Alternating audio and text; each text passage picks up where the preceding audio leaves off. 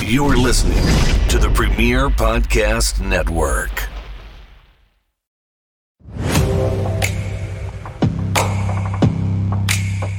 Hello and welcome to the Filter Free Podcast. I am your host, TJ Stevens. Well, I'm Problematic. sound out of my left earbud. Uh, Getting off to a banging start here. Joining me as always, That ends. Dollar Bill Dave. I touch myself. I, I just need to clip that. Just Dave leaning forward. I touched myself. And Timmy C. Uh, Goo, goo, goo. Dave's is awesome, and he got a new hat, and it's hilarious. Are you drunk? Yes or no? And it's marked on the right hand side for vote.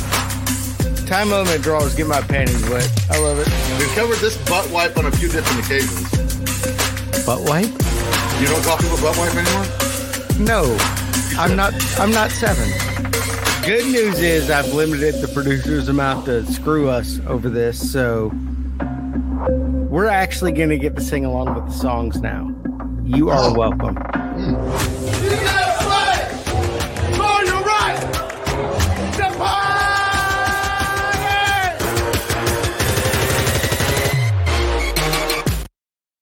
Hello and welcome to the Filter Free Podcast. I am your host, TJ Stevens. Step ins.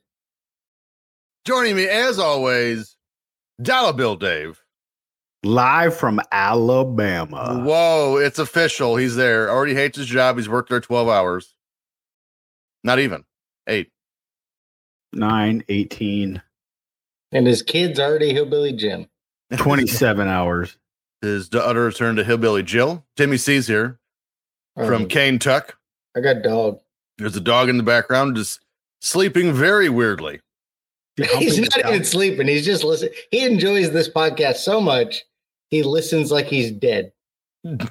I think most of our listeners do. I can name a couple off the top of my head, actually. Speaking of which, our new episode dropped um like 30 seconds ago as we're recording this. Cuz someone decided to steal all the information and keep it to themselves. It's me, and I'm not good at it. also, uh, Timmy, while you're uh, sitting here criticizing people, I think you need to check which microphone you're using because it sounds like you're talking into a Campbell soup can.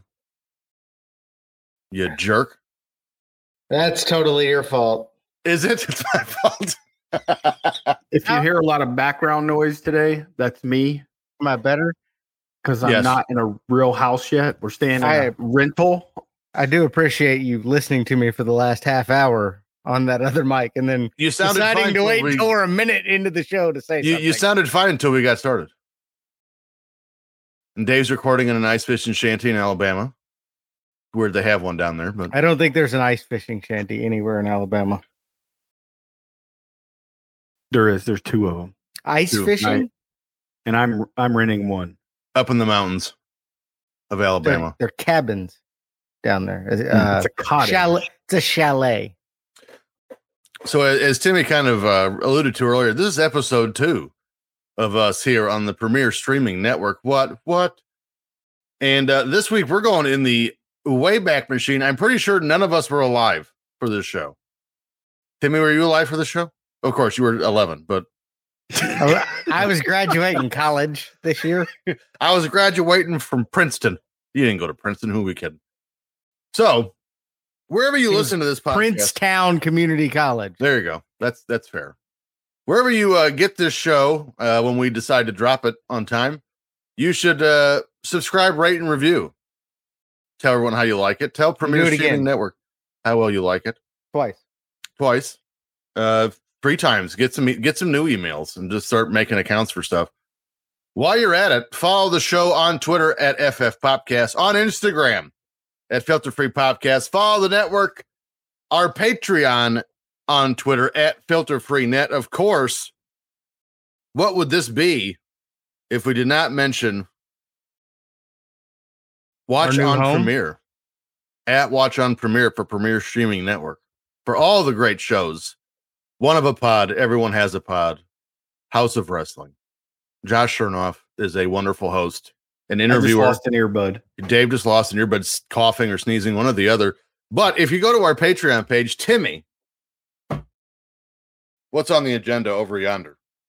Well, you will get me pulling up the information here because I am so disheveled at this point Have you? that I forgotten don't know you what did a I picture? don't know if I'm pitching or catching.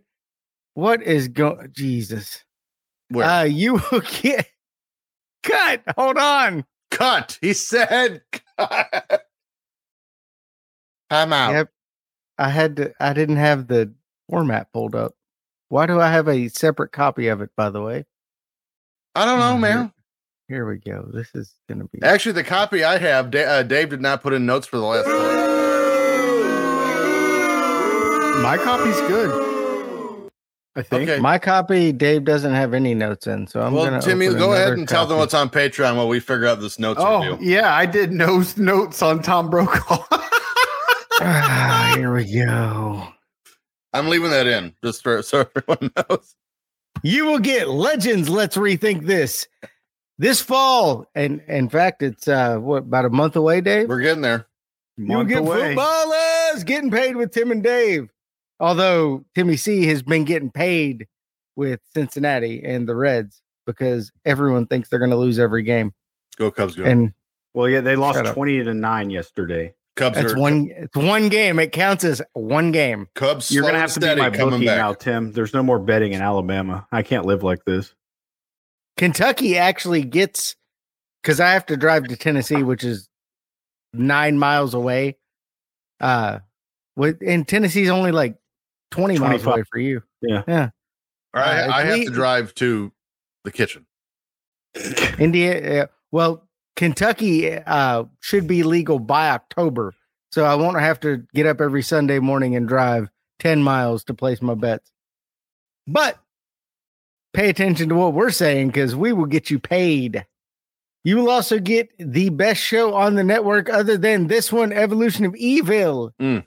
It's probably the best because me and Dave aren't on it, and we've been replaced by the fun director Justin and Amy who are far nicer people than Dave and I. Definitely, definitely, Amy. But if you need some a hole in your life, you can get wrestling with commercials, which me and Dave are back on. And if Steppins isn't working evenings, he can make it. It'll for that probably one. pick back up when I Get settled get to in. my If- house. when Dave gets out of the shanty. We'll probably start that up again. Plus, our 2023 list of whatever it is we might end up doing.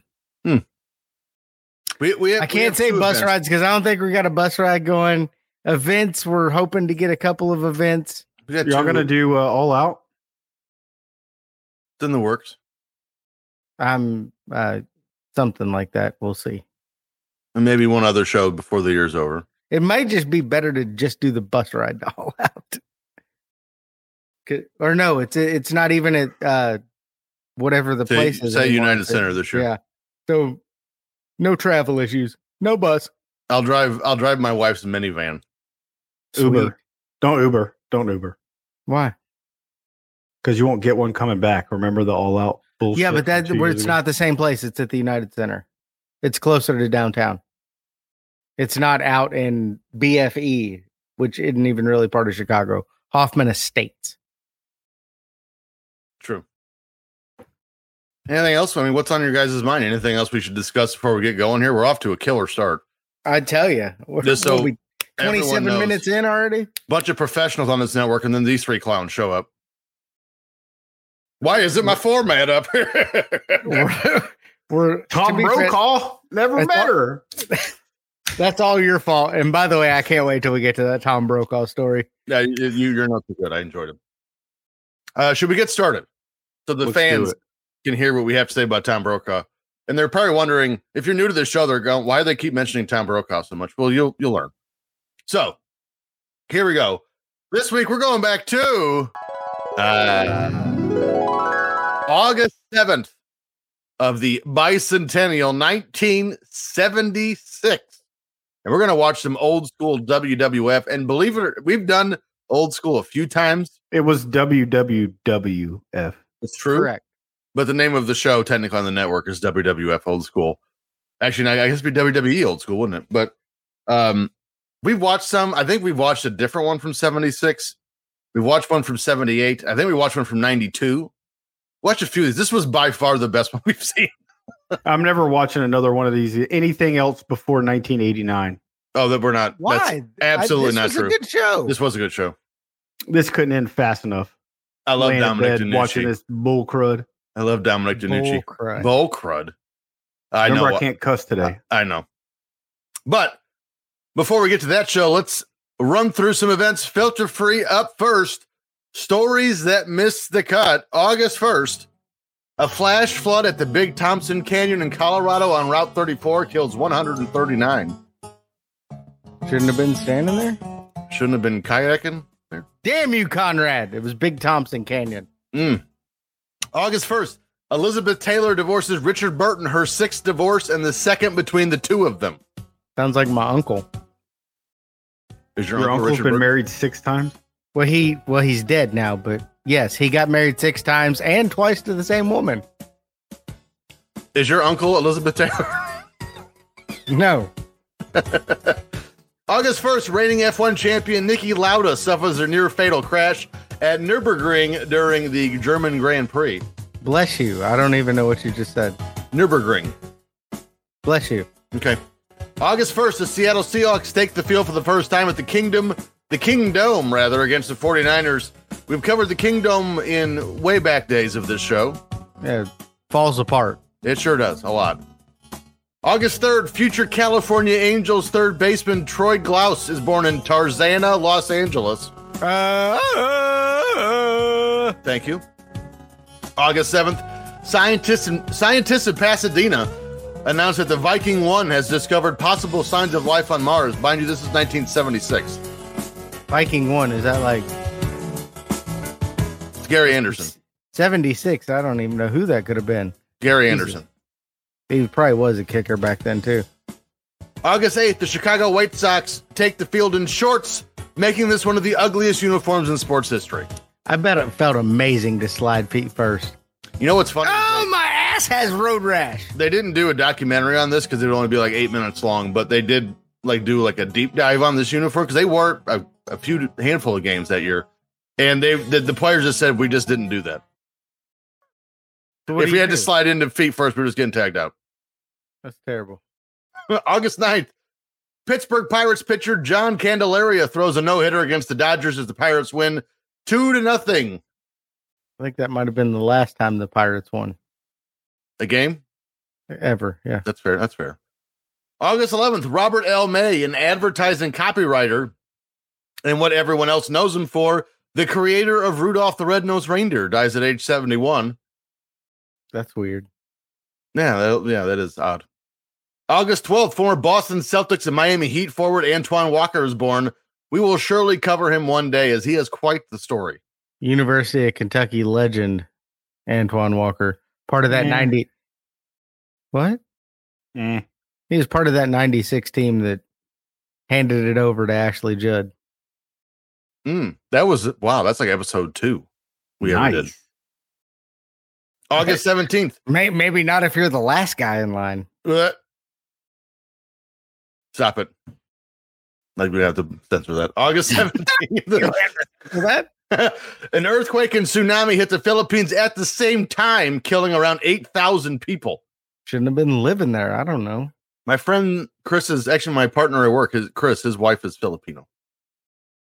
Was she alive? Was she in there? 1976? No, she was not alive in 76. She died there. Chris is a few months younger than me. He likes the older ladies. He does not. Heck, No. I mean, I think his his wife might have a year on him. He likes the mail order ladies. No, No. they went to school together.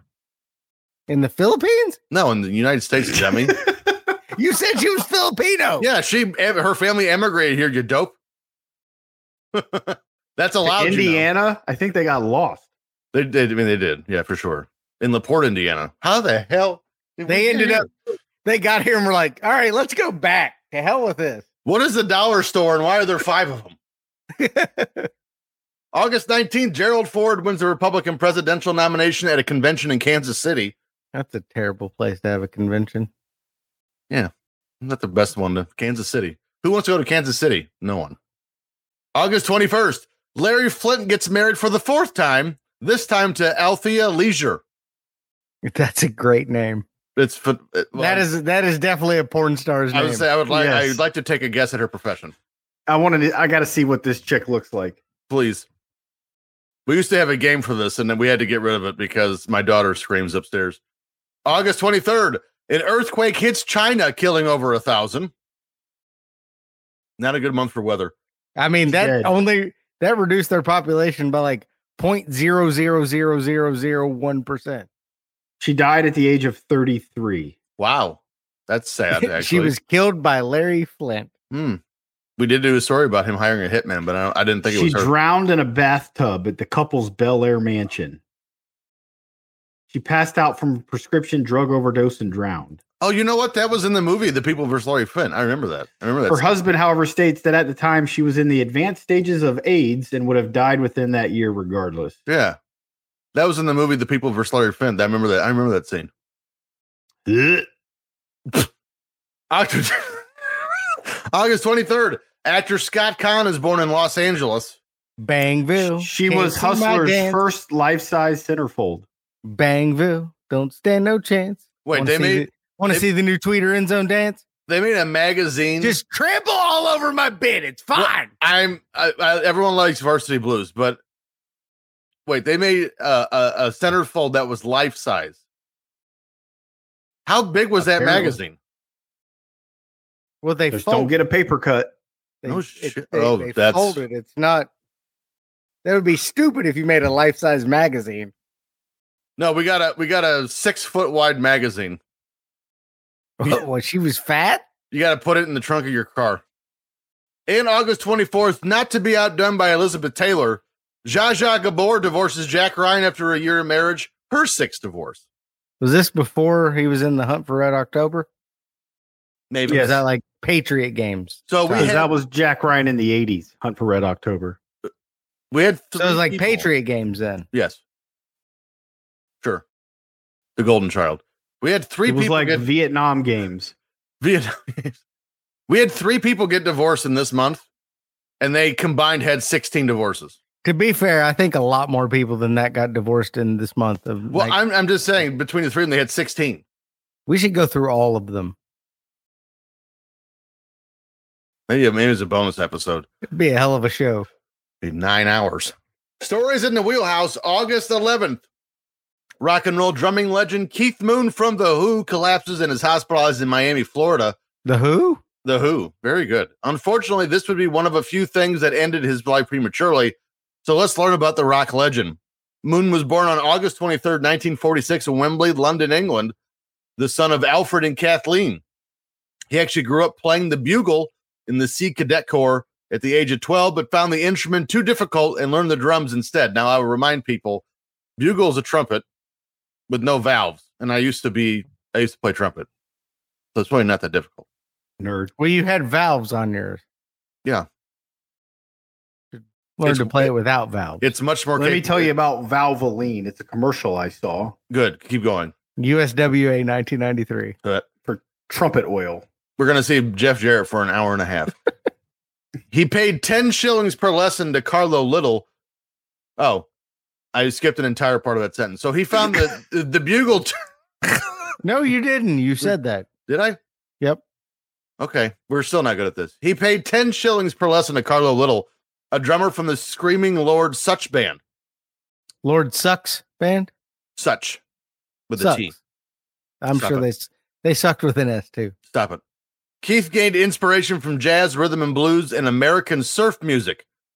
His early favorites were Gene Krupa, DJ Fontana, who was the drummer for Elvis Presley, Tony Meechan from The Shadows, and Viv Prince from The Pretty Things. Moon also admired Motown as My device disconnected. Hold on. from what? Is that like you pulled out? Hmm. Be his unit disconnected. I'm gonna leave all this in just so everyone like look at these three goofs. How long you guys been doing a show? Three years. Three minutes. We started three minutes ago. see i would see we started in, in may so may june july august it's four plus 20 28 months we've been doing this and he's gone. Sweet. Keep going. to hell with him. He'll No, figure no. it out. Moon also admired Motown as Moon also sang, and the Beach Boys with Roger Daltrey saying, "Oh, saying that the given the chance, even at the peak of the Who, Moon would have left the bla- uh, the band to play for the Beach Boys. How weird would that have been?" In 1964, at the age of 17, Moon auditioned for the Who, who was looking for a drummer after the departure of Doug Sandem. Moon would replace a session drummer mid-set at a concert and nearly demolished the drum set during the show, which would become his trademark. Moon recounts being a few cocktails in to build up his courage, and during the song Roadrunner, he broke the bass drum pedal and the skins on two different drums and figured he'd lost the job. I mean, usually if you audition for a new job and you break half the shit you come in contact with, yeah, you're probably not going to get the job. Particularly mid song. That seems like a bad idea. Yes. After the show, Roger Daltrey joined Moon at the bar and told Keith to quit his job as a plaster salesman, and his first show was on Monday. Moon was well known for his destructive lifestyle and exploding toilets. What? I'm known for that too at work, but it's probably means something different. different way. Different way. Moon would flush powerful explosive down toilets, which became a pastime for him after purchasing 500 cherry bombs in 1965. That's a lot of cherry bombs. Is he Townsend seven? remembered Townsend remembered walking into the bathroom of Moon's hotel room one time, noticing that the toilet had disappeared with only the S bend remaining. What's he The doing drummer in there? explained that since a cherry bomb was about to explode, he had thrown it down the toilet. One. And it blew the whole toilet off the wall. Once a hotel manager called Moon in his room and asked him to lower the volume of his cassette recorder because it made too much noise. In response, the drummer asked him up to his room, excused himself to go to the bathroom, put a lit stick of dynamite in the toilet, and shut the bathroom door. I'm sorry, did you say dynamite? Dynamite. Did he kill anyone? Why is Oh. he carrying dynamite? Upon returning, he asked the manager to stay for a moment as he wanted to explain something.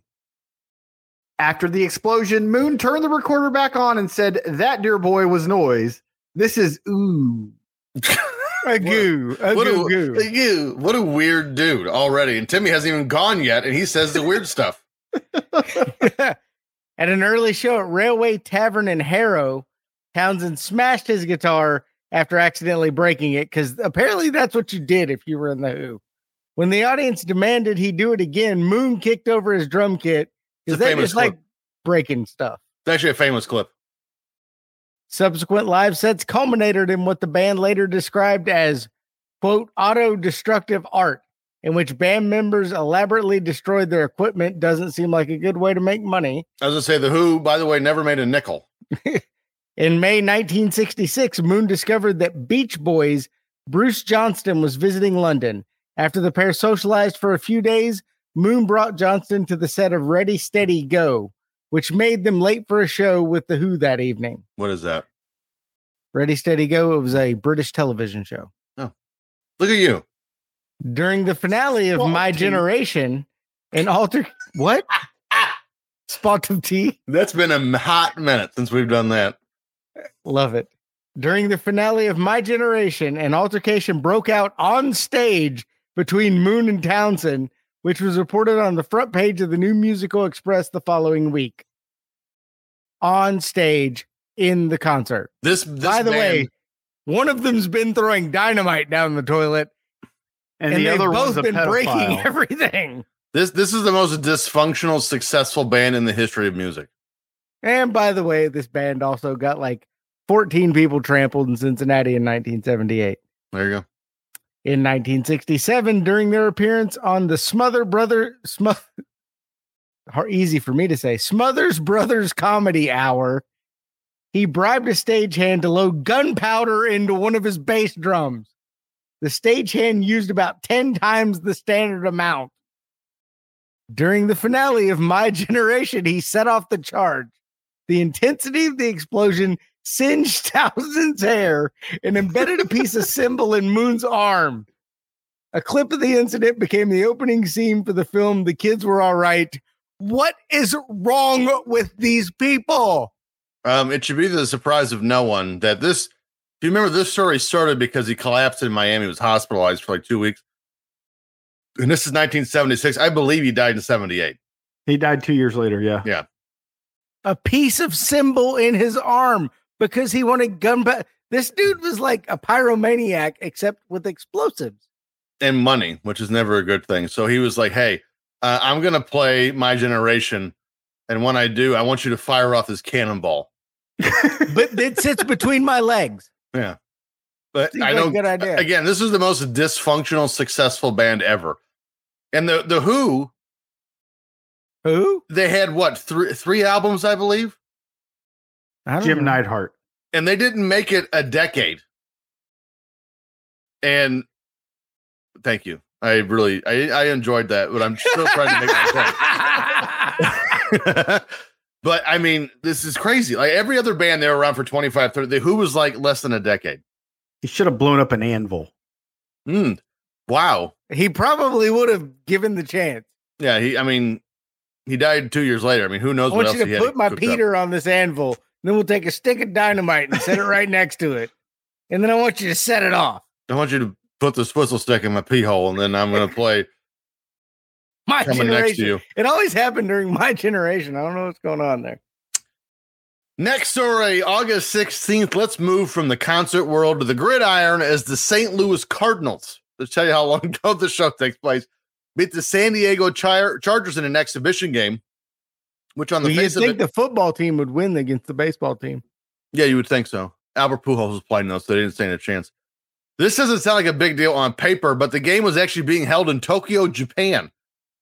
We got the information for this story from Bob Underwood and the big the bigredzone.com. The game was the first NFL game outside of North America ever. The Chargers were one of the teams from the AFL and had joined the NFL after the merger went official in 1970. The Cardinals joined the NFL as a charter franchise on September 17th, 1920, but was actually founded in Chicago in 1898 as the Morgan Athletic Club, making them the oldest continuous franchise of professional football in the U.S. How about that?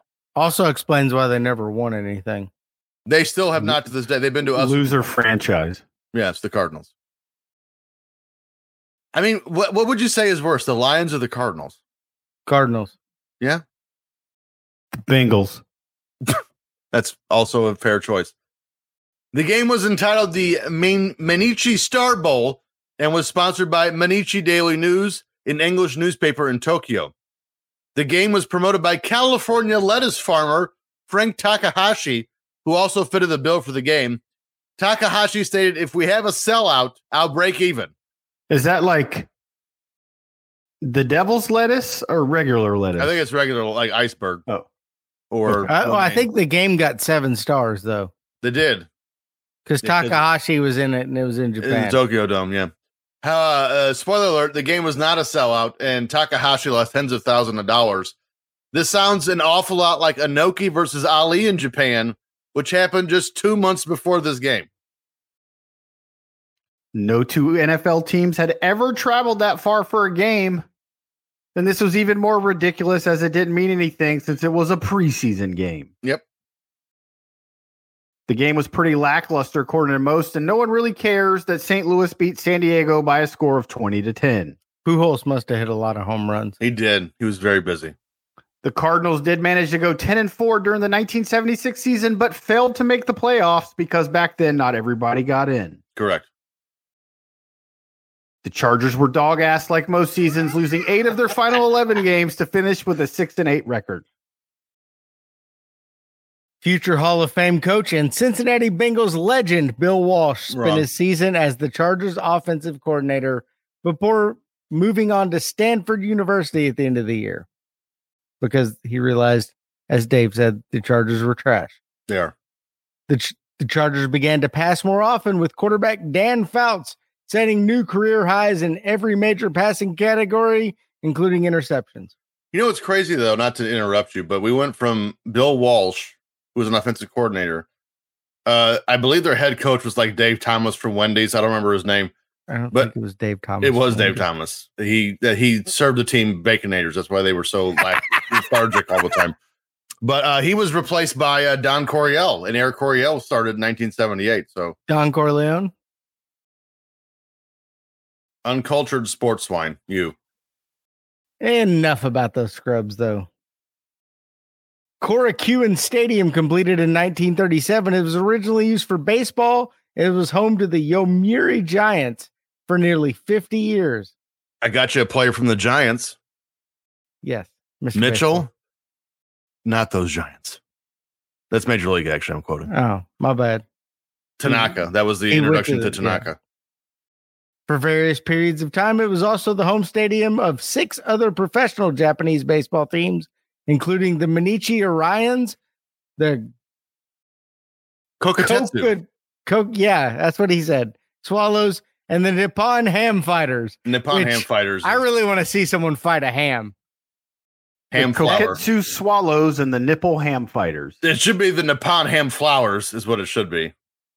it That's originally hosted the Japanese Baseball Hall of Fame, now located at Korakuen's successor venue, the Tokyo Dome. Seven stars. Seven stars there.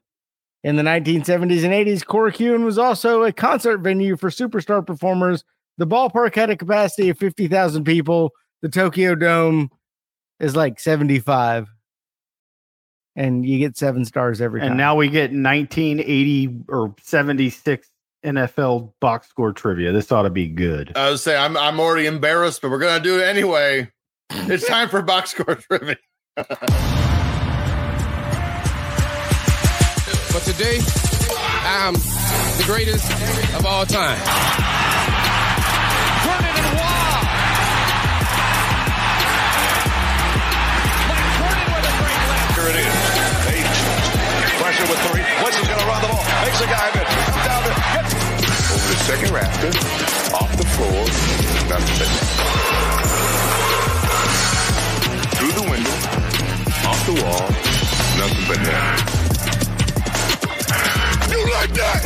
You like that? I like that. you gotta like that, right?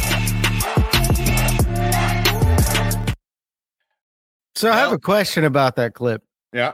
Do you think knowing all we know about Cosby now that Jordan probably would have went for a different sweater? You know what's fun is we watched that. I didn't even notice the sweater. But uh, before we get started with this, I would That like sweater to was thank pimp. I have two of them. Pimp. Do you? Gonna wear one You're tomorrow a Cosby sweater guy? I don't know why. I don't know why I would be surprised by that, but in the summer. that's gross. I keep roofies in them. Uh, before we pops, gross. Oh, roofies boy. and pudding pops. There's a T-shirt. I was gonna never mind. So um before we get started, I would like to thank uh James Quello for making all these video clips for us. He did a great job on the clips. And here we go. Box score trivia 1976. NFL. We're gonna start this with passing yards. Terry Bradshaw. Um, let's Dan see. Fouts. if you can give me three. Dan Fouts. I'll buy one of you lunch. Dan Fouts, number eight, 2,530. Terry Bradshaw. Terry Bradshaw. No. Fran Tarkenton. Fran Tarkenton, number two, 2,961 of the Minnesota Vikings. Uh, One more. Johnny Unitas. Johnny U. No. Uh, I believe 76 was Unitas' last season. yeah, Ivan but he was, 74. he was he wasn't with the Colts anymore. He was No, he was with the We get. Chargers.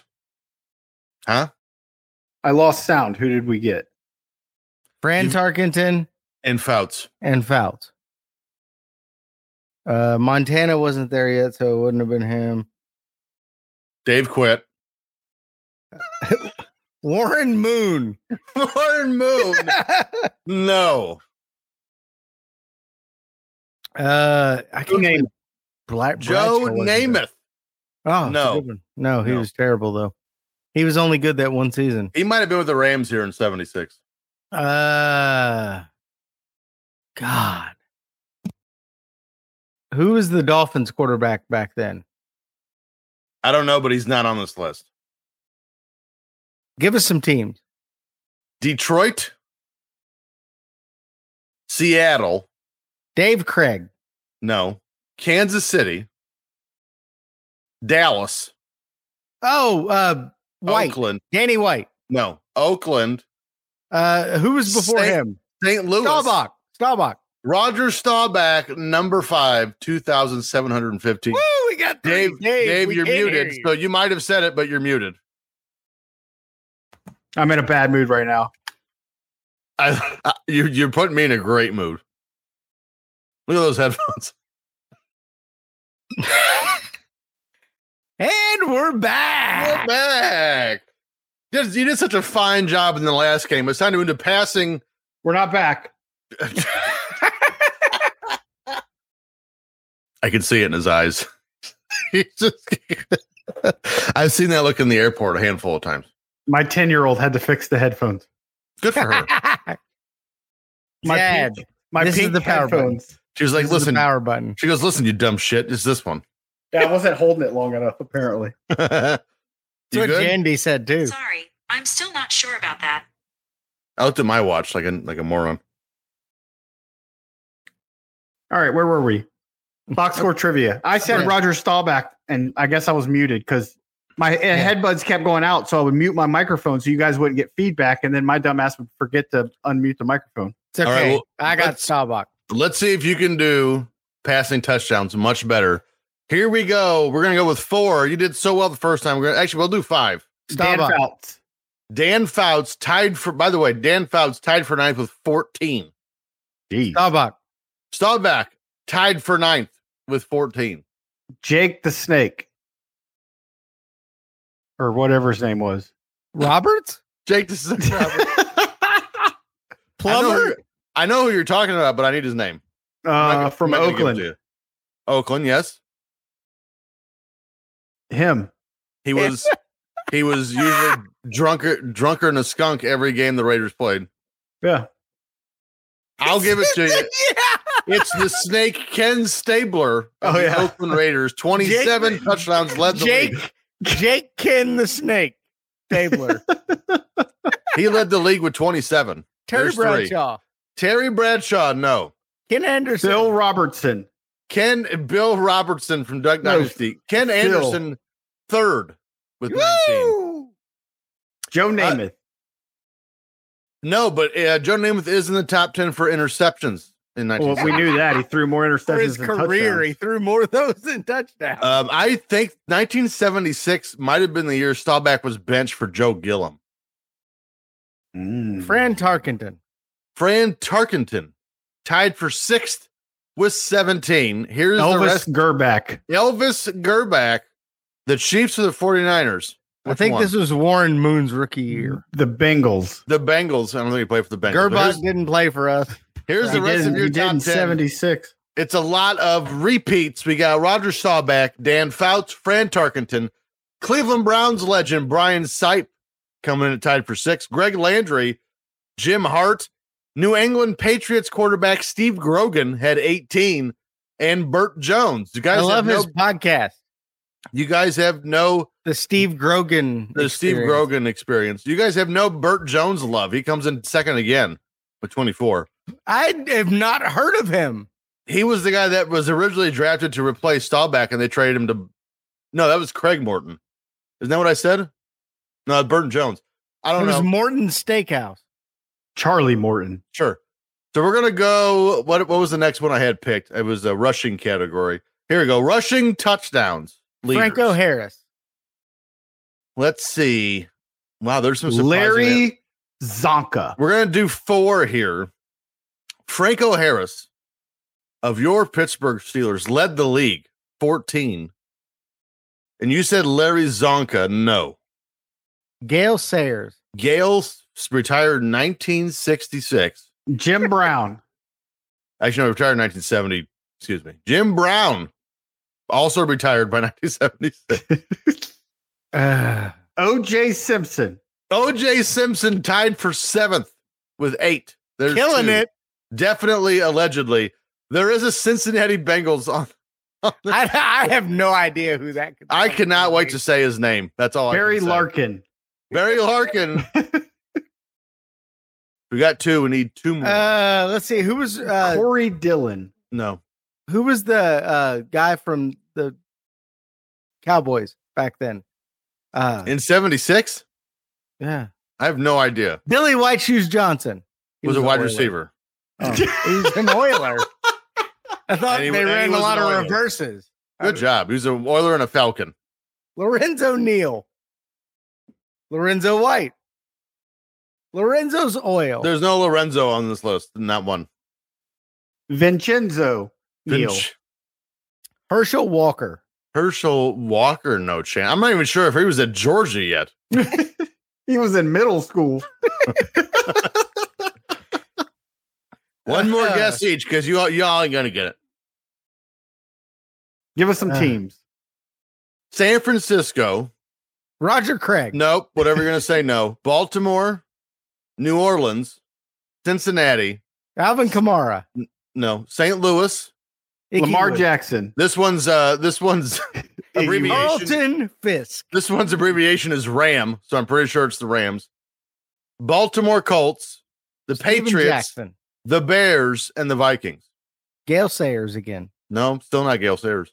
Walter Payton. Walter Payton tied for second with 13. Really? I didn't think he was around then. I believe Walter 76 Matthau. was his. I think Walter- 76 was his rookie Jack year. Walter Lemon. Matthau tied for seventh with OJ Simpson, weirdly enough. Here's the rest of your top 10. I'm stopping this now because this is just embarrassing.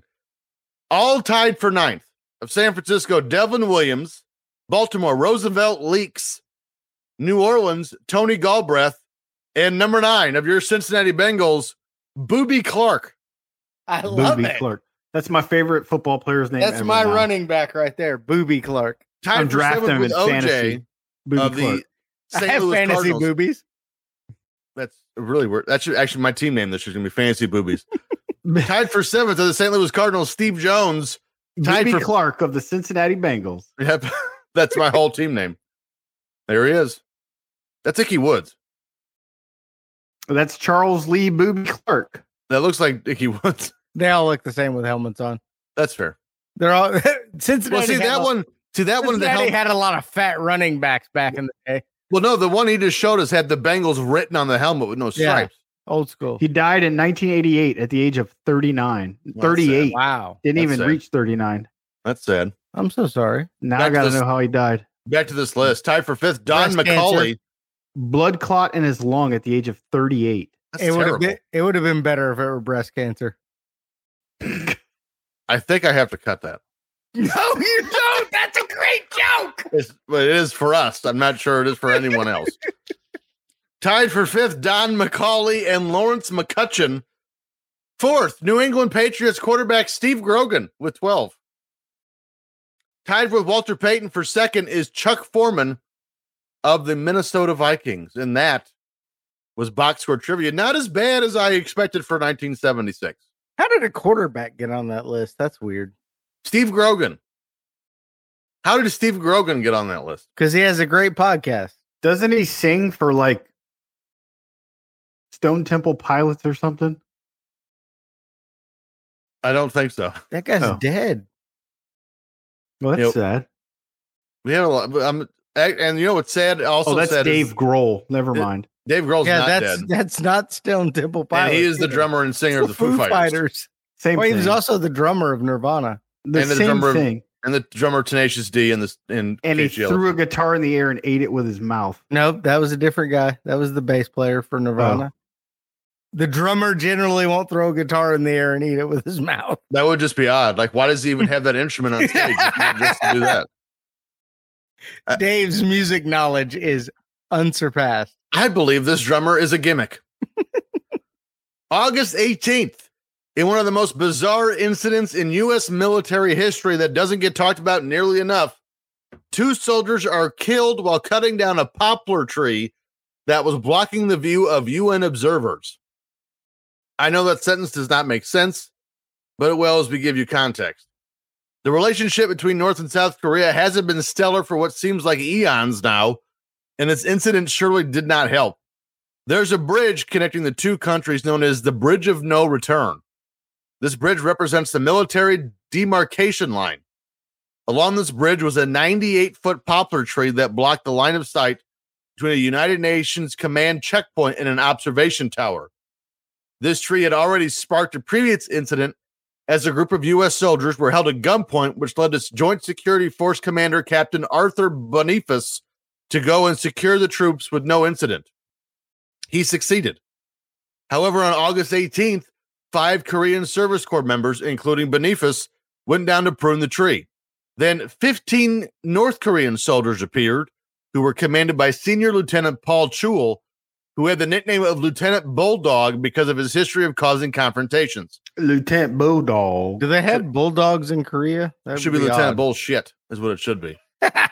We'll get for- to that in a second. Yeah, yes, we will. For 15 minutes, the North Korean troops merely watched as the tree was pruned before approaching the KSC and telling them the tree was planted by the North Korean leader Kim Il sung and could not be trimmed. Boniface commanded the troops to continue and turned his back on the North Koreans. Don't ever do that. Not just the North Koreans, ever. Shortly after this, a truck carrying 20 more shoulders from sh- so- shoulders, soldiers from North Korea arrived carrying crowbars and clubs. Pak Chul again demanded they stop pruning. Boniface again turned his back on him. The, I will say this man's got balls. Pak then removed his watch, Had put it in his balls. pocket, and shouted, Kill the bastards. Using axes dropped by the people trimming the tree, Boniface was bludgeoned to death by five North Korean soldiers, and Lieutenant Mark Bennett disappeared over a wall. Shortly after the murder of Boniface, the North Korean media began airing reports of the fight. The North Korean version stated around 10:45 a.m. today, the American imperialist aggressors sent in 14 hoodlums with axes into the joint security area to cut down the trees on their own accord. Although such a work should be mutually consented beforehand. Four persons from our side went to the spot to warn them not to continue the work without our consent. Against our persuasion, they attacked our guards in mass and committed a serious provocative act of beating our men, wielding murderous weapons, and depending on the fact that they outnumbered us. We, we didn't. Our guards could not be, but resort to self defense under the circumstances of this reckless provocation. Good job, you. Three days later, American and South Korean forces launched Operation Paul Bunyan, which is the worst named thing in history. Also, blatantly obvious what you're getting ready to do. An operation that cut down the tree with a show of force to intimidate North Korea into backing down, which occurred. They cut a tree down to stop, oh, oh whatever. They should have lit it on That'll- fire. That'll show you we're going to cut this poplar to the ground. North Korea then accepted responsibility for the earlier killings. Damn right, we'll cut your trees down if you don't. Within four hours of the attack, you thought the press was bad. Kim Jong Il, the son of North Korean leader Kim Il Sung, which they all why are they all Kims and Sungs and Jongs and Ils and whatever. I don't like North Korea. Address the Not many conference of people do. non-aligned nations balls, Hans Bricks. You busted my balls. in, in Colombo, Sri Lanka, and presented a prepared document describing the incident as an unprovoked attack on North Korean guards that had been led by American officers. He then introduced a resolution asking the conference to condemn that day's grave U.S. provocation. Grave. And then he called on participants to endorse both withdrawal of U.S. forces from Korea and dissolution of the UNC, which was seconded by Cuba. By Cuba. The members of the conference passed the resolution. I don't know who else was there. It probably looked like the villain's room in Batman. It was North Korea and Cuba. Screw you, North Korea, and you too, Cuba. You busted my balls, Hans Bricks. They they had this conference at a, at a Chili's. in Sri Lanka. It was a table for two. Cuba. And they North said- Korea. Hey, they're bullying us. We beat them to death with crowbars. They're bullying us. they put a prison on our island. We're mad at them. Well, you know, we should probably would have reported on this at the time. August 30th, the story and a man so great it left Dave speechless. One of the more respected newsmen of his time, Tom Brokaw, gets his start As the news anchor for NBC's The Today Show, Tom Brokaw has done it all in the course of his illustrious career behind the desk, giving the nation the news on NBC. And unfortunately for Timmy, he seems to be controversy free. However, Timmy, Timmy proved me wrong on that one. More on that later.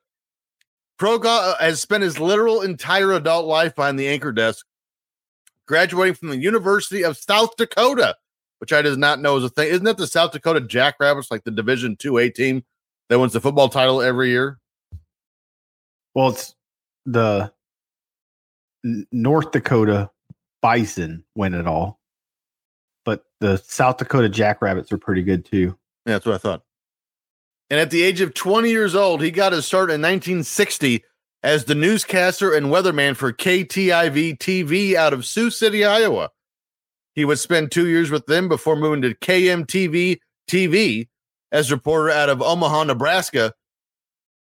Then one year out of WSB TV doing the nightly news in Atlanta. Then in 1966, he became the NBC News West Coast correspondent and he would spend the next 45 years with NBC News. He quickly garnered a reputation due to his straight laced reporting style, and in 1973, Brokaw became the White House correspondent covering the Watergate scandal and the anchor of the nightly news. Brokaw actually would later reveal in 2017 that he actually o- was offered the position as the press secretary for then President Richard Nixon in 1969, but turned it down. Yep. No controversy from Tom Brokaw. Fine, upstanding citizen, TJ. Wait, what? Tom Brokaw has been accused of making inappropriate advances towards two women. What? I didn't- TJ, I didn't know that. what? Uh, Oh, oh, well, let's see. Let's look into this. Hold on, before you do. Former NBC. There you Okay, go. now I'm ready. Former NBC correspondent Linda Vester claimed Brokaw made an unwanted advance, including a forcible attempt to kiss her on two occasions in the 90s. At the time, Vester was in her 20s and did not want to file a complaint because why would you try to kiss him? Never mind. Could you imagine Tom Brokaw? I'm going to kiss you now. He, he look, yeah. I'm I'm going to kiss you now. He looks like a young Herman Munster. This one sounds more like something he'd do. It's like though. drunk Joe Namath. I kiss you. I could kiss you right now. I, I kiss you. Lisa Salters, come here. The Linda second- Vester, you're the breaster. I kiss you. Moron. The second woman, who was a production assistant, dug a anonymously post. told the New York Post that Brokaw acted inappropriately towards her in the 90s because that was his decade of decadence. She Brock- uh, was outside yelling at a telephone pole that was called the post. Bro- Brokaw also denied the second accusation because why, why wouldn't you? Variety published an interview with Vester, the first lady, which claimed that Brokaw groped her in an NBC news conference room and showed up at her hotel room uninvited. Again, there's a few things I can think of that are more horrifying than getting a knock on the hotel door at two o'clock in the morning, and I open the door and there's a drunk Tom Brokaw. What are you What are you here to report on, sir? Rock hard. I've got news for you. I got It's got- a helicopter. I got more than news for you, ma'am. Underneath this straight, dr- underneath this trench coat, Straight jacket. I'm a straight jacket. Underneath Jack, it's this what he trench should have coat, been in. I'm I've got hugging a knee. myself. I've got a real knee slapper. But apparently, that wasn't all that Tom didn't think highly of. He also didn't think Latinos were working hard enough in 2019. Oh boy. During a panel discussion on Meet the Press, Brokaw commented that, quote, Hispanics should be working harder at assimilation. You know, they ought not just be codified in their communities, but should make sure all their kids are learning to speak English and that they feel comfortable in the communities. He said and added that that's a view he's been sharing, quote, for a long time. Yep, TJ squeaky clean Tom Brokaw with his dick hanging out for ladies and hating on the I was- Hispanics. I will say Linda Vester was hot. All right, I looked I, her up. I got I got to give it to Tom Brokaw. He's like, I've got a sparkling reputation.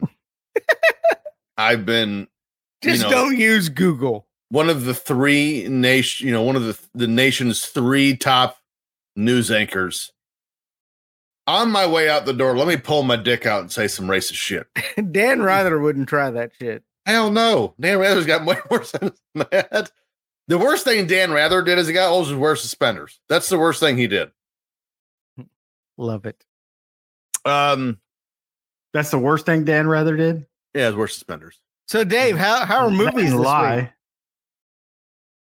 M- movies are great this week. Are you, are you I thinking did- of, are you thinking of Dan Rather or Brian Williams? Dan Rather also was a liar. Uh, I didn't watch any movies from 1976 because I don't like shit in black and white. I don't think that's how that works. So I does looked that up mean- movies in 1976 and I didn't recognize not a one. Does that mean Haven't it's my seen turn? it. It's your turn. That means it's my turn. Hmm. Let's go to Timmy's Trivioki. Figaro. Figaro, Figaro, Figaro, Figaro. That's not that's not Tosca. Ugh, my ears. My neck, my back. Yep, that- I remember. Everyone remembers when Elvis performed that. Jamaica. Ooh, I wanna take it from you. Bermuda, Oh, Bahama, girl, Rudy, mama. Ilana, Montego, baby. All right. Once again, Saturday Night Fever. we gotta we gotta cut that. That All right. cut what shit? Me fat in that singing Whitney. No, Houston. it's a good before and after. Dude, it was literally like a month ago. No, that that was me singing Jet, not you know, you know not what also Whitney I, Houston. You know Both what I of those are appreciate like a month those- ago. you know what I appreciate you about you, Timmy, though? You lost 50 pounds and lost a goatee. That's And incredible. that stupid goatee. Good job. It's okay. I'm, Incredible. the top knot's coming back. Ugh. Ugh. Song I've, number got, one. I've got a full blown mullet and I'm going, ugh. yeah. Clue number one. This is a song recorded in 1976 by the Steve Miller Band, a song about two young, possibly teenage bandits and the detective pursuing them. Oh, um, Benny and the Jets. life in the fast lane. That was the Eagles. Clue number Was it? two. It was the first single featured on the 1976 album Fly Like an Eagle. Fly like an eagle. It's not fly like Clue number three. And it's Run not the DMC Eagles. used it in 2001 an It's with tricky. Everlast on the vocals. It's tricky.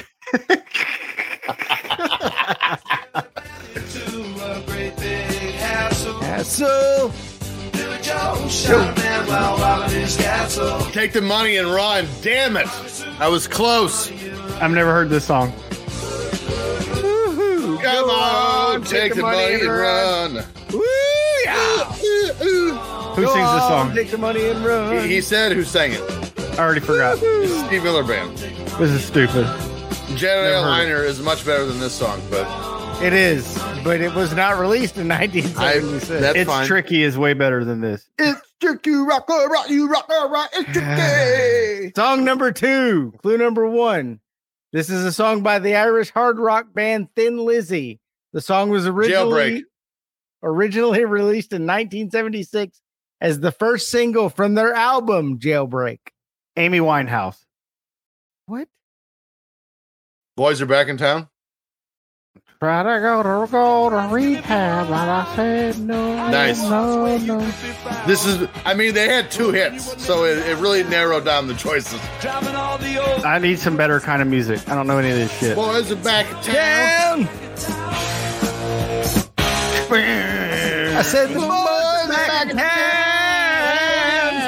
in town. Boys are back in town. Clue number two, the song we used on various trailers for Disney Pixar films Toy Story and Toy Story 2 and Rick and Morty's fourth season and is also heard in the 1990 action film Navy SEALs, in the 1999 comedy film Detroit Rock City, in the video game Saints Row 4 and MLB The Show 23 and it was also covered by the band Evercool. Literally everything you just said, I like. Song number three. Clue number one. This is a song written by Rob Parisi and recorded by the band Wild Cherry. Whoa. Humble pie. The Crazy. song, bitch. the song was It's Buck listed Cherry. Oh. at number 93 on Billboard magazine's all-time top 100 songs in 2018. It was also the group's only US top 40 song. 30 days in Uh, the hole. Wild Cherry was the toilet with the guy from The Who. Correct. That is correct. No, I think that was Cherry Bomb. Oh, I just listened to two humble pie songs. That's irritating me. Neither one of them are right. All right, Dave, this should give it to you. American rapper Vanilla Ice later released the song featuring an interpretation of this. Ice Ice Baby. Under pressure. It was the B side of Ice Ice Baby. Oh, play that funky music, white boy. Singing and moving to the Humble groove Pie and- sang and this? just when it hit me, somebody turned around and shouted, "Play that funky music, white boy! Play that funky music, right?" Go vanilla, go vanilla. Lay down and boogie and play that funky music till you die. They they changed sound entirely because 30 days in the hole sounds nothing like that. It was. It was by Wild Cherry, dumbass. Buck Cherry. Wild Oh Cherry. yeah. I was thinking of humble pie. You should eat a little bit of that. Timmy, I've literally never won your game I know. ever. Terrible at music. But I win have you seen it every week? Because I get 19 points on one movie. I was gonna say it's because the points all change and the answers don't matter. And you and you scored in fragments. Fractions is the word I wanted. You know what else was fractions? This show. Uh WWWF old school house show from August 7th, 1976. Your announcer singular, Vince McMahon. We're at Madison Square Garden. Timmy, how'd you feel Madison Square Garden looked here? Looked weird. Uh, instead of having the open thing, it was like narrow walkways, I didn't care for it either. and then great eight matches in seventy six. I was not excited at the beginning. It's actually They they said nine matches, but They there were did. only eight. So literally, my first note is match one: Jose Cadiz against Johnny Rivera Cadis. Cadiz. And my first note is the ring announcer there was going to be nine matches. Holy shit! That's my first note. But there was eight, which is even more awkward. But one of them two out of three falls, so technically there could have been ten. The uh Cadiz starts out on So he top. gave away, he gave away the ending of the two out of three falls match. True. Uh, Cadiz, old Jose there, starts out on top as the heel, and there's uh, the illustrious Mrs. Krieger, as Mr. Man said. They keep saying how popular Rivera is, but I actually like Cadiz more. He's not a bad heel. I actually enjoy. I actually like watching him. This match is definitely a lot of high flying for 1976. Somehow Rivera got out of a full Nelson by stopping on the mat. I still have not figured that one out. Rivera Oh, does a Jiggly- nice. jiggly. Who's jiggly? The Matt and him. Okay. Rivera does a nice flying head scissors out of the corner that shockingly was not the finish. Rivera hits a very stiff diving crossbody for the win. If this would have if this match would have ended three minutes earlier, it would have been very good. I like how we're four minutes into the match, and Vince says both fellas not in the super heavyweight category. He even hated the small guys in the seventies. Also enjoyed in the in the 70s, super heavyweight was not a thing yet. I thought Cadiz looked like a huge dork out there. His whole shtick was stupid, and he looked weird. Uh, tell us how you really feel about it. Always with the positive spin with Dave. Cadiz more like Kashits. Cause shits. Could you imagine some of the guys today trying to do some of their aerial moves off the ropes as loose as these were? They were just bouncing. Well, also the guys from today couldn't get this kind of crowd heat not doing that. Correct. These guys did nothing. It's in the matches later on. They did nothing, and the This crowd match was, was- ready to burn the building down. This match was ten minutes forty one seconds. yes, it was. This two camera setup here at the garden is the height of technology in 1976. Oh, you wait till Ivan Putty comes out later. You get hard cam and high hard cam. Hard Cam and Hard Cam 2. How the hell does Vince know the name of that old lady, Mrs. Krieger, though? She That's is the weird. she is the OG super fan. And I'm gonna guess that Frank Who who's Frank Pants and Girlies? Who's that? that's not what I put. it was lost in translations. sure. Love Uh, Tom Hanks. The guy from The Godfather. That's what the referee looked like. Frank Pastrami. Never mind.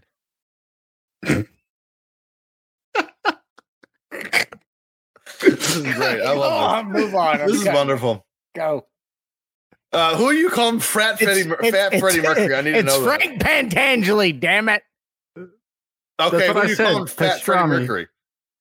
Uh the one that was in the rest hold. I think it was the heel. I don't know. Cadiz or Anthony Yeah. Rivera? This has been seven days ago now. fair. Cadiz. Cadiz looks like fat Freddie Mercury. This is, I love everything about this. Match two Johnny Rods versus SD Jones. Look, we have two Hall of Famers in this ring. No matter if people think they should be or not, they are and they deserve to be. This was a good hard hitting slugfest for especially for 76. Johnny Rods has Jones in the corner around the waist when Jones kicks off, gets suplexed, but keeps his shoulders up. Rods gets countered out. Imagine Hart versus Piper at WrestleMania. I I like this match. This was a good match. You totally stole my line there, you dick face. Oh, sorry. My bad. Well, you could say Austin and Hart. I didn't say that one. Rods was mainly used as enhancement talent in the WWWWWF, yet is now in the Hall of Fame. This is what he did. he was as a a train. trainer. I think it's time we start a petition to get the cooker, Bob Cook, in the WWE Hall of Fame. What is Wow, with you're, all you're going way back. what is with all these throwbacks to like the first eight episodes we did? Power of the pun. Power of the punch. I still have that shirt. I still wear it on occasion. SD. You know who would you know who wouldn't have gotten beat by SD Jones? Former WCW World Heavyweight Champion and Florida State Seminole legend Ron Simmons. I need I to bet put it he- up. I bet he would have because he was like 14 here. In case y'all were wondering, 30 years ago today he beat Vader to become the first African American. Oh wait, that's 31 years ago. Never mind. 31 years ago today he beat Vader to become the first African American heavyweight champion of the world. Today's real recording or today's just drops? Today as we're recording, August 2nd. 1992. I need to put applause sound effect because I appre- actually appreciated that. Uh, you got Robin Simmons throw in there. Again, the people who just started listening to this show on the, on the network are like, who the why is why did he bring up Ron Simmons? you'll learn. You'll learn over time. Just hang in there. SD Jones was a spry 31 here. That's young for SD Jones because I remember SD Jones when he was old. I watched Starcade '83 the other day because I hate myself, and he was on that card, and he Yep. did not look as nearly as good here. Or Does Oh, there. he have a brother named VD? BD Jones? I, I think I met her one time in Indiana. Where you lost your goatee? And and 40 pounds. Did you date the Toxic Avenger? What happened? Did Vince just say SD was a colorful wrestler? He did. What? Oh, that doesn't mm, okay. This is not the chubby older SD Jones I grew up with. This dude was in great shape. And speaking of great shape, Johnny's pants are not in great shape. They're about ready to No. fall off of him. Both of those things are true. They look like green Christmas stripes on the trunks or on the legs and red checkerboards on the trunks. it looked like terrible. he forgot his stuff and borrowed stuff from two other wrestlers in the back. Two lines in a row from this match. The first one, SD is trying to use the back door here. The very next line, Johnny shows his back to SD. the these these old school shows and the sh- the company we're going to cover next week are prime examples why we should never go back to one man announce booths ever again. Match three: Jose Gonzalez and Dominic DiNucci take on the WWWF Tag Team Champions, the Executioners, in a two out of three falls match. It's kind of crazy that in the last two matches. We've had three of the most prominent trainers ever Johnny Rods, Dominic DiNucci, And even with a hood on, I can tell that one of the executioners is Killer Kowalski. So these three guys, we got are responsible for the Dudley Boys, Mick Foley, and Triple H. Mick Not bad. Foley. Meh. What, bitch? How He's dare no you? Ron Simmons. Didn't Rods also train Hulk Hogan? I felt like he was part of Hulk Hogan. That was Hiro Matsuda, I thought. Well, I think they both did. It could be- Okay. You could be right. I don't know. I could be wrong. I don't know. This is a good heat getting match out of the gate, and I'm pretty sure Kowalski punched Mrs. Krieger in the face at one point. She I'm earned just- that. She shouldn't have been standing there. The ref Old starts hag. to lose. This- the ref starts to lose some control, and as he is talking to Gonzalez, the executioners get a double backbreaker on Danucci and the win and the first fall. Wrestling is terrible without colorful entrances and entrance music. And teeny title belts look stupid.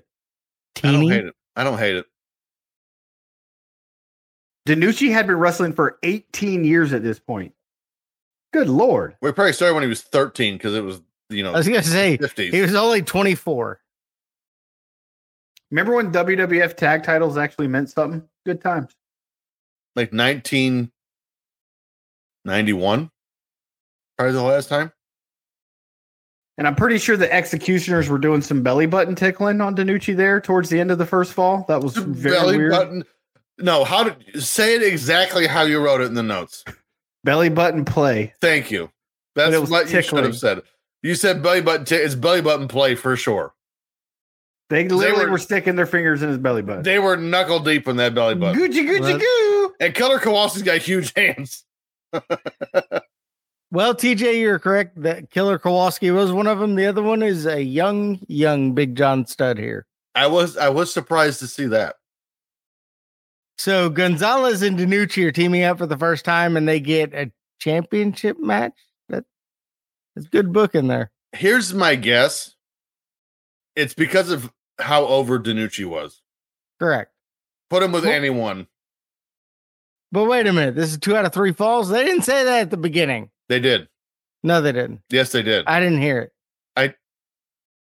It's literally the first sentence of my notes. Six out And of after nine that- falls. After the first fall, I'm going to bet $10 million that Danucci and Gonzalez win fall number two. And then the executioners. I just lost 10 million fake dollars. Here's the tale of the second fall. The executioners continue to work the lower back of Danucci. And here, here's the one thing you can say everything you want about how the wrestlers look and their athleticism, whatever. The psychology is next level in these matches from the 70s. In a weird moment, Danucci makes the tag, but the ref doesn't see it, but allows it anyway. Danucci gets an airplane spin and gets the pin for fall two, and the crowd goes absolutely nuts. for Haha, Danucci. see what seven days does for me? I forgot. I do win $10 million from each of you. I didn't agree to your bet. 10 million. And also, why do you have to get $10 million from us? and Dave, fix the tracking on this video. Do you take big cardboard checks? yes, Okay. to the Like, bank. like, like Happy Gilmore. Give me one of those. Excuse all the noise. My wife is cleaning the kitchen right next to me. Was what, a Swiffer? I think she's cleaning it with a Put the baseball leaf, bat. bl- leaf A blower. baseball bat. It's a leaf blower. That sounds like a threat more than cleaning. She's probably gonna kill me. I can't wait. Uh, And of course, the faces get the second fall. We got to drag this shit out all night. Well, Oh, I hate two out of three fall matches. here we go. I was really hoping for the uh the curfew, the the son of Sam curfew at the end of this, but No, we didn't get He it. wasn't killing yet. Danu- eh, no, he was. Oh.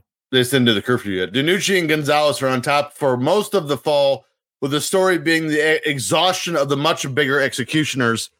Gonzalez gets one of them up for a body slam, but the other executioner kicks him down, and that's the finish. The executioners retain. Of course, the executioners win. When are the commercials? I'm over all this old ass wrestling. One of the- They didn't sell things back in the 70s. Yeah, they did. They Oh. Chrysler Park Avenues and Dino. you get a Oil. 1976 Peugeot. You could get Peugeot. the Wall Street Journal delivered directly to your door. with a, with a how do you save money Now that you bought the subscription, we're going to tell you how to save money with this pamphlet. The new, I must say, Danucci and Gonzalez were over with the crowd. You know, it is crazy. Outside the main event, I mean, they, this was the hottest they were the whole night. Now, granted, they the- the rest of the this- matches- this match is going nuts. The rest of the matches from here on out weren't exactly barn burners, but I mean, the well, the main event was, Mm. but the I, was cage gonna match. say, was. I think the very last match, Well, the the second tag match was also that was hot. Hutsky was over. Oh, oh, yeah, you're right. Okay, so yeah, well, let's get into it. So match four, I did not see this one coming a mile away. Bruiser Brody with the Grand Wizard, who we've discussed on the show and love him dearly, takes on Kevin Sullivan. That one from the Dungeon of Doom. Sullivan with a whole f- head of hair is weird. And originally I had a note, and I had to take it out because originally I I did not know it was Kevin Sullivan, and I was not aware of his height. I just saw his hair and his and his purple trunks. And I originally I said Bruiser Brody taking on the mayor of the lollipop guild.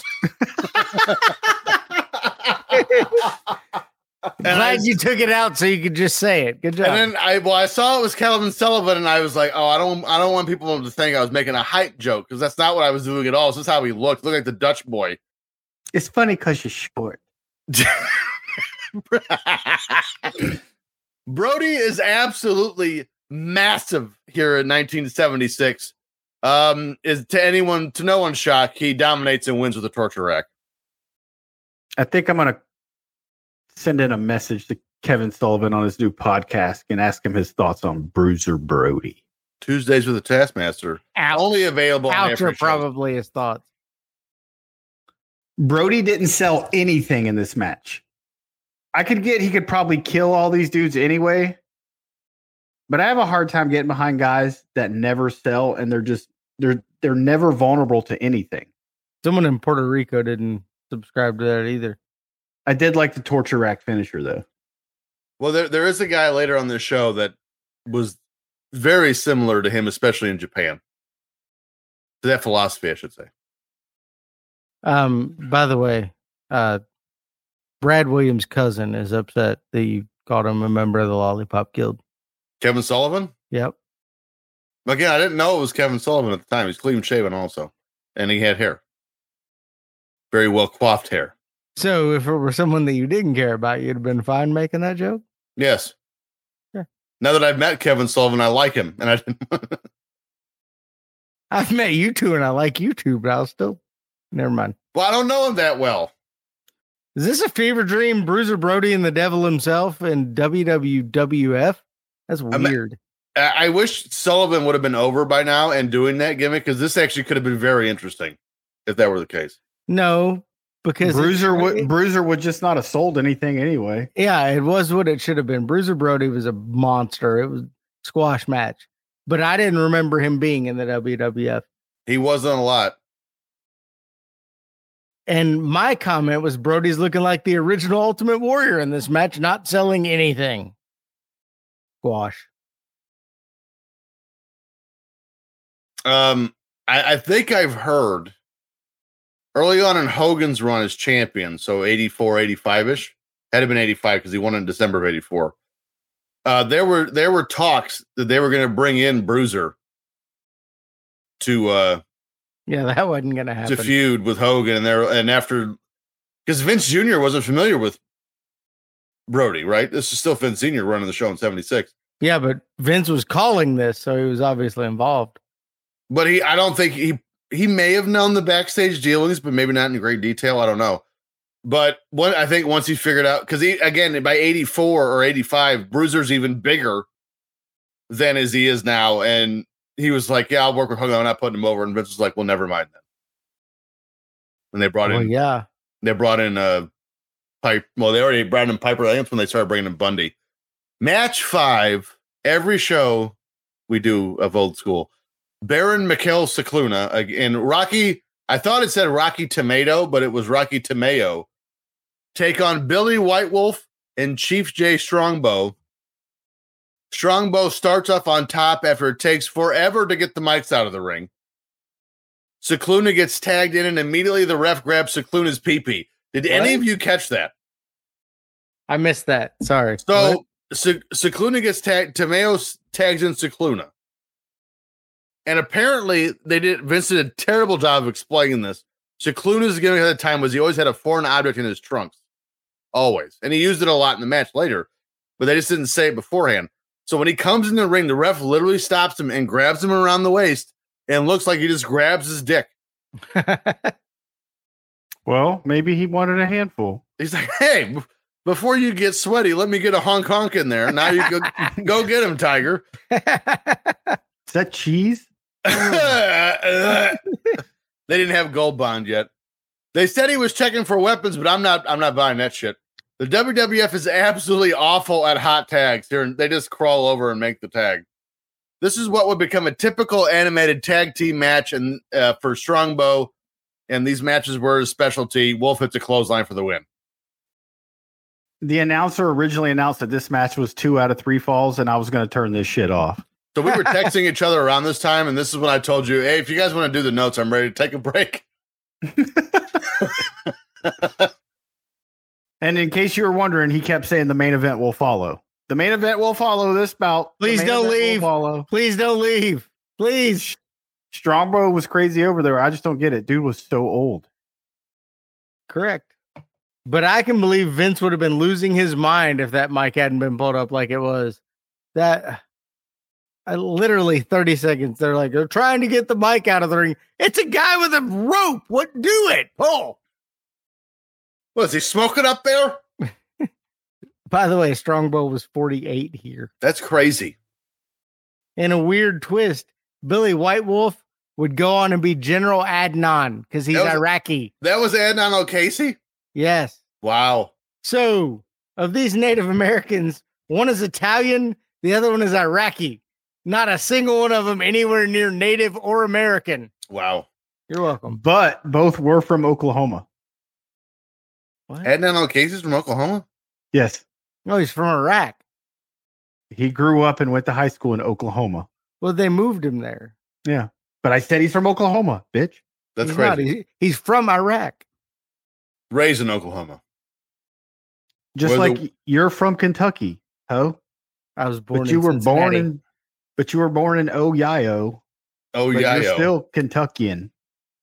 Ken- Kentucky, and Kentuckian, whatever it's called. Mm.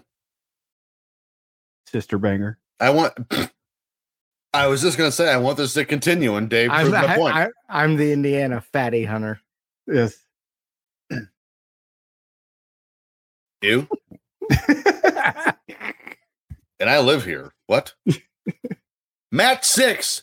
Bruno San Martino defends the title inside of a steel cage against the board the, the border. The bounty hunter from Borger, Texas, Stan the Lariat Hansen. I mean, wasn't Lariat. Teeny It was wanger. Stan Hansen. Um We've literally said teeny wanger since the beginning of the show, and he is the reason why. Not because he has one. I don't know that or not, but he, says said it in no holds barred. Yeah. that's why. Vince McMahon said at the start of the show that this cage was 15 foot tall.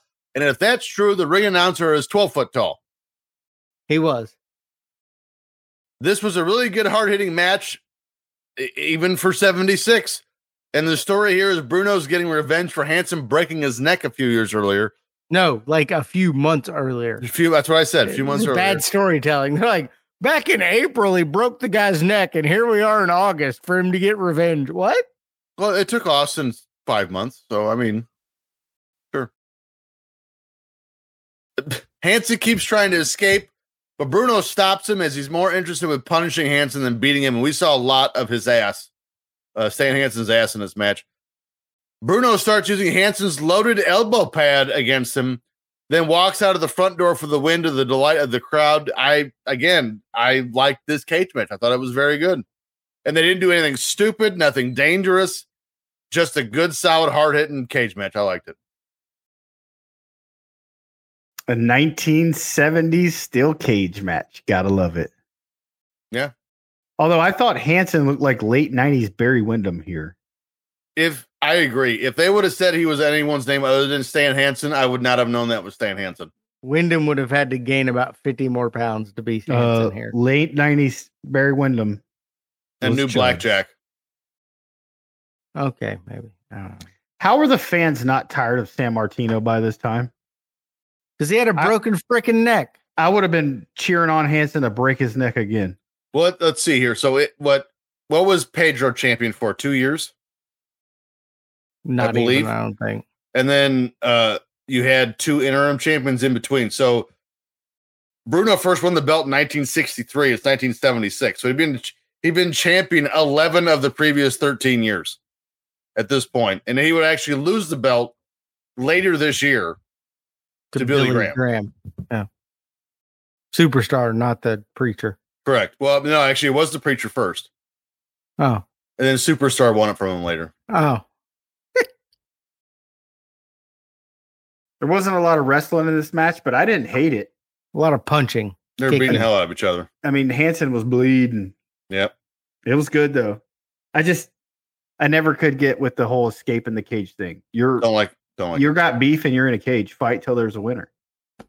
especially because I mean Bruno makes it very clear his goal is to beat up Hanson, and then eventually he's just like, "To hell with it," and just walks out the door. To be Straight fair, in, he like, some- he did beat the hell out of Hanson before he walked out the door. Stan had some luscious locks here, though. They were fabulous. Bruno over with his crowd as he was for until Hogan, basically. Yeah. And I agree. These guys made it look like a real fight. It wasn't like they there were no flying head scissors in this matches. It was I'm gonna punch you, I'm gonna kick you, and I'm gonna punch you and kick you some more. I would dare say this cage fight holds up today. And when San Martino left the cage, the crowd blew up crazy. This is home away from home. Match seven, Bobo Brazil takes on Raggedy Andy. What's that? Who? I'm being told that's Gas House, Gas House Gilbert, Vince McMahon called him. Love that the two wrestlers immediately start attacking each other, and the ring announcer says, To hell with you guys, I'm finishing my announcements. He said, He got all the announcements in while they're fighting in the ring. I loved it. A few headbutts, and I actually, this is wrong. I, few, I put a few headbutts from Brazil. It was one. One headbutt from Brazil, and Gilbert just walked away 35 seconds. Yes. This is my kind of match. What the hell kind of name is Gas House? It's better than Shithouse. It was actually Doug Gilbert, is who it was. I know, but it was it's not the Doug Gilbert that's related to Eddie Gilbert. Same Right. thing, same guy. This Doug Gilbert's related to like Fred Gilbert. Stevenson. Gilbert Gottfried. He's related to Carrot Top. 35 seconds. Not even a second per year of Bobo's life at this point. He was 52. 52 and we had so between him and um strongbow earlier 100 years between the two of them match eight ivan Putski takes on skandor akbar who was probably in his late 40s by now when Putski comes out the bottom of the screen flashes with polish power more of the high power technology timmy was talking about earlier akbar Putski under the top under the top rope for like eight minutes, and the referee doesn't seem to give a shit. Then Putski hits the Polish hammer for the win. It was that fast. That's the end of the show. I love it. Putski goes and says to the crowd, he's going to send Akbar to Tel Aviv. Why are you going to send the Iranian to Israel? Should have just sent him back to Dallas. Done. I mean, location's not important. Over there somewhere. He's Polish. He doesn't get it. Not good I've at ne- geography. I've never seen Putski with hair. I was expecting the old bald guy. He had it all over his body. I didn't He- he might- recognize He him. just have it on his head. I didn't he looked recognize like this step version hands. of him. He looked like step hens on steroids. I'm surprised TJ didn't uh, make a comment about the finish with Putski using the earthquake splash. I mean, he's yeah. Earthquake did it way better. Well, yeah. I mean, I never would have saw that coming from Putski, but I saw that and I go, shit, TJ's going to love that. Well, Putski getting Putski doing this splash is like getting hit with a dirty diaper. I mean, yeah, it's You saying unfortunate. he but I- shit his pants? I, mean, it's unfortunate, but I'll survive. Putski is built like a brick shit house here. Holy Huge. But the back knee, shit. mm. Apparently, they didn't believe in fin- finishing maneuvers in the WWWF. It was just like random crossbody, random s- body slam with an ass. sit. Well, that's the thing is like I like to consider myself somewhat of an historian of wrestling because I've watched you know I've watched and read back to the four the 30s and the 40s of the NWA. I can't tell you Bruno's finisher. I don't think he had one. The Pittsburgh plunge. That was Shane Douglas. The Pittsburgh plancha. the Pittsburgh plancha. Plancha. Can we please do shirts again so that can be a shirt? Why are we not doing shirts anymore? They're Well, if you- expensive. If you th- enjoyed this week's episode and like a t-shirt, please let us know. Review, rate, and subscribe wherever you get this podcast. Make sure to follow the show on Twitter at FF Podcast, on Instagram at Filter Free Podcast, our Patreon at Filter Free Net on Twitter, and also, of course, our network the network. at Watch on Premiere. As for us, you can find us on our social media platforms at Dave. I probably need to change mine. It's at Dave in the QC, but I'm no longer in the QC. You're not in the You- QC. You, can change it. There's an edit button. there is. I know. It's eight dollars, but you I've can do it. changed it numerous times. Timmy C. At Timmy C 1979. And I am at T Stevens 91. Next week, we're going to go from one one man announce booth to another. We're going to cover ECW hardcore television, Timmy's favorite from August 28th, 1999. A ton of baseball records go down. Shakira goes unplugged. Michael Johnson's really fast. And so much more. We're going to have to edit that out. This has been the Filter Free Podcast. And so long for now. Joke of the week. What is 6.9? An earthquake? A good thing ruined by a period.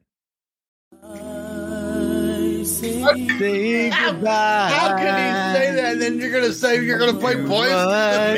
we've had. The good, the good times that made us laugh. Except for the period. Made us Oh. laugh. Corn.